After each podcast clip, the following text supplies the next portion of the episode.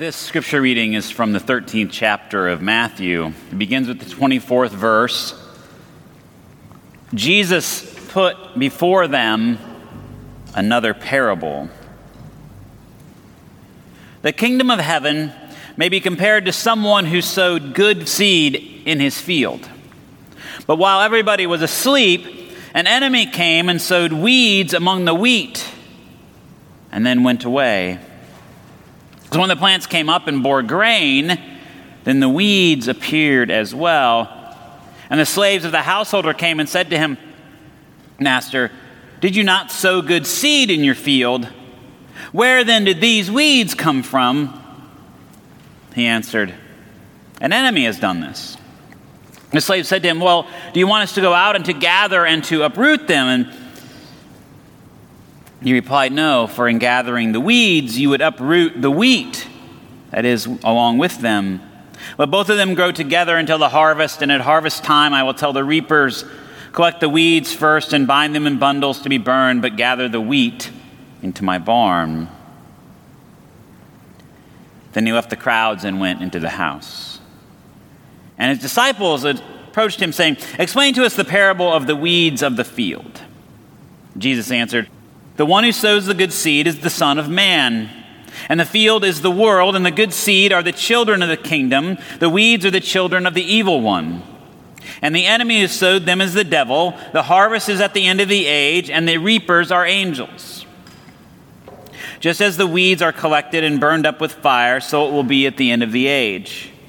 Son of Man will send his angels, and they will collect out of his kingdom all causes of sin and all evildoers and they will throw them into the furnace of fire where there will be weeping and gnashing of teeth. Then the righteous will shine like the sun in the kingdom of their Father.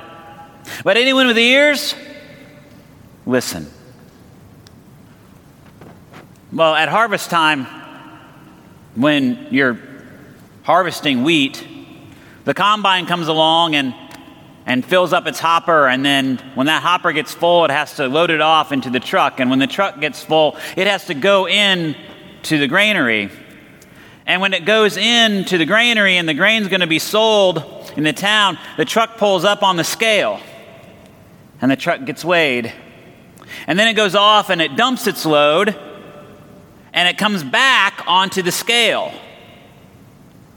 And it weighs the truck without the fruit of the harvest in it. And what we call that number is the tare. T A R E.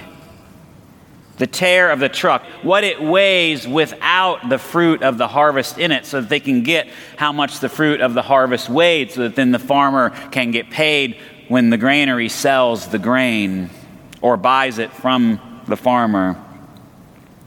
What's interesting about that is that this particular parable is often called the parable of the wheat and the tares. And I haven't found enough research yet to know that those two things are tied together, but I'm just guessing that that word is not very common.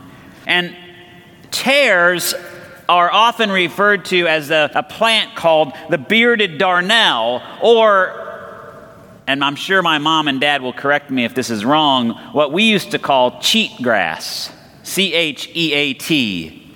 Like it was a cheater grass.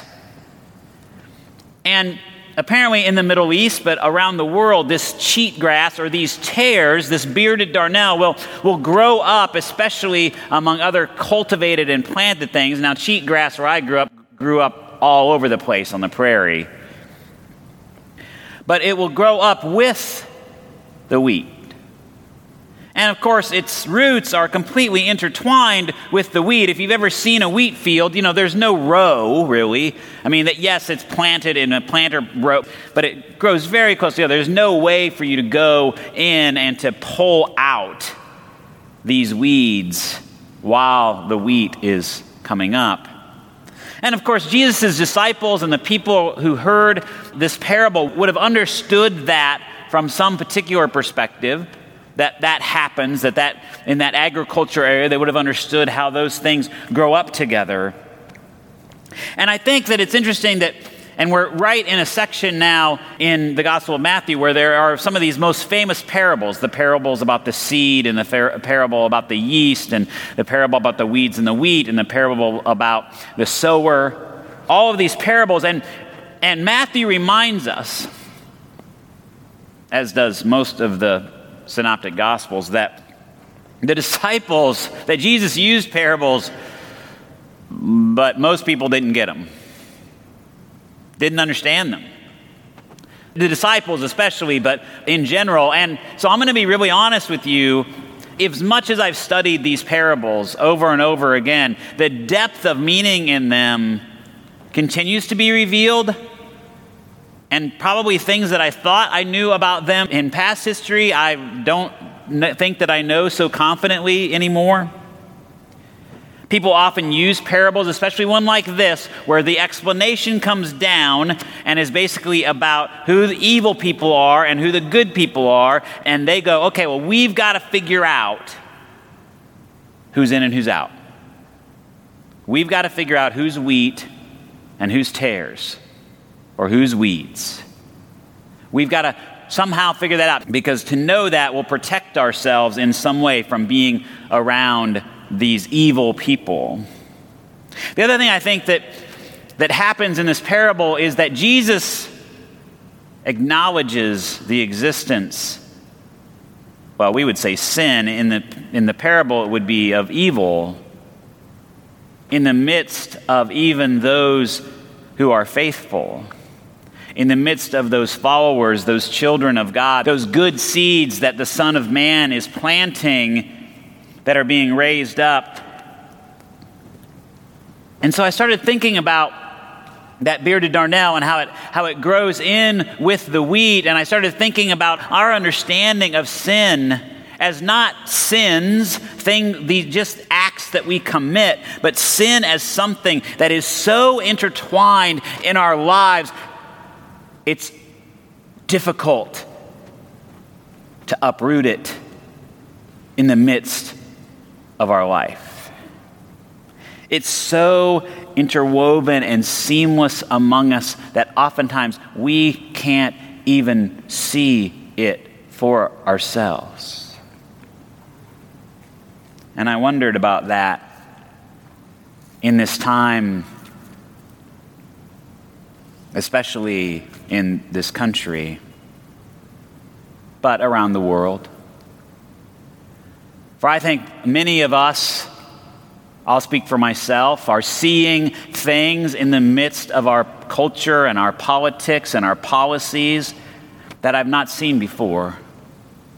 Things that are hurtful, things that are so interwoven into my understanding of how the world is supposed to work that it's super difficult for me to begin to wrap my mind around how I could not have seen some of these things before.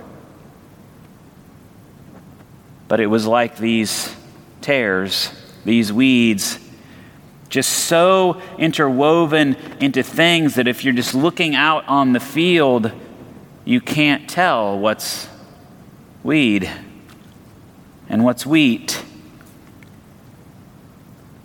And what I love about this passage, too, is that Jesus did not say to those who are following him, You've got to figure out what's weed and what's wheat. You've got to be on guard all the time. Yes, Jesus calls us, calls us to examine ourselves, to see where we are broken, to see where our sin is being made manifest, and of course, to see our cultural and our political and our national and local sins are being made. But ultimately, Jesus says, God, through the angels, is the one who at the end of time will reveal all of this to us, will show us what is real and what is not, what is wheat and what is tare. And in some way, that's comforting to me. Because while I think we all want to work hard to do the will of God in our lives. We know from the study of Scripture and from the study of our theology, and, and then when we delve into it, we know that we're going to get it wrong most of the time. That the weeds, the sin is so seamlessly woven in that even when it, we are trying to do something good, it gets tainted with it. And so we hold on to this. Jesus has undone all of that brokenness.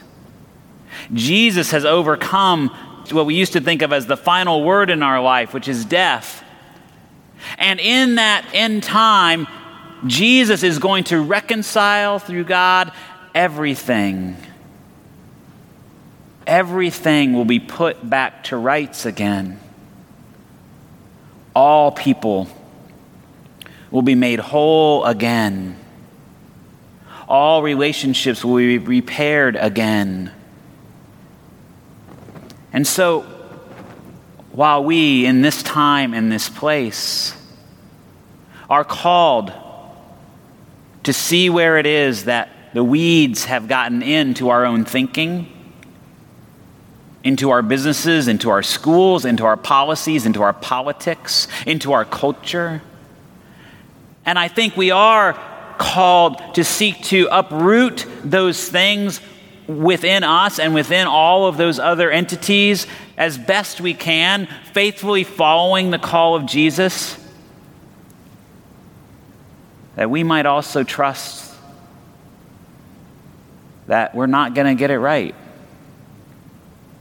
That we must continue to work, but we work in the name of our Lord in the strength of the Holy Spirit, in the power of the Holy Spirit, and we long for that day when all things all things will be made right in Jesus Christ. And so may you search your heart, your mind, your life.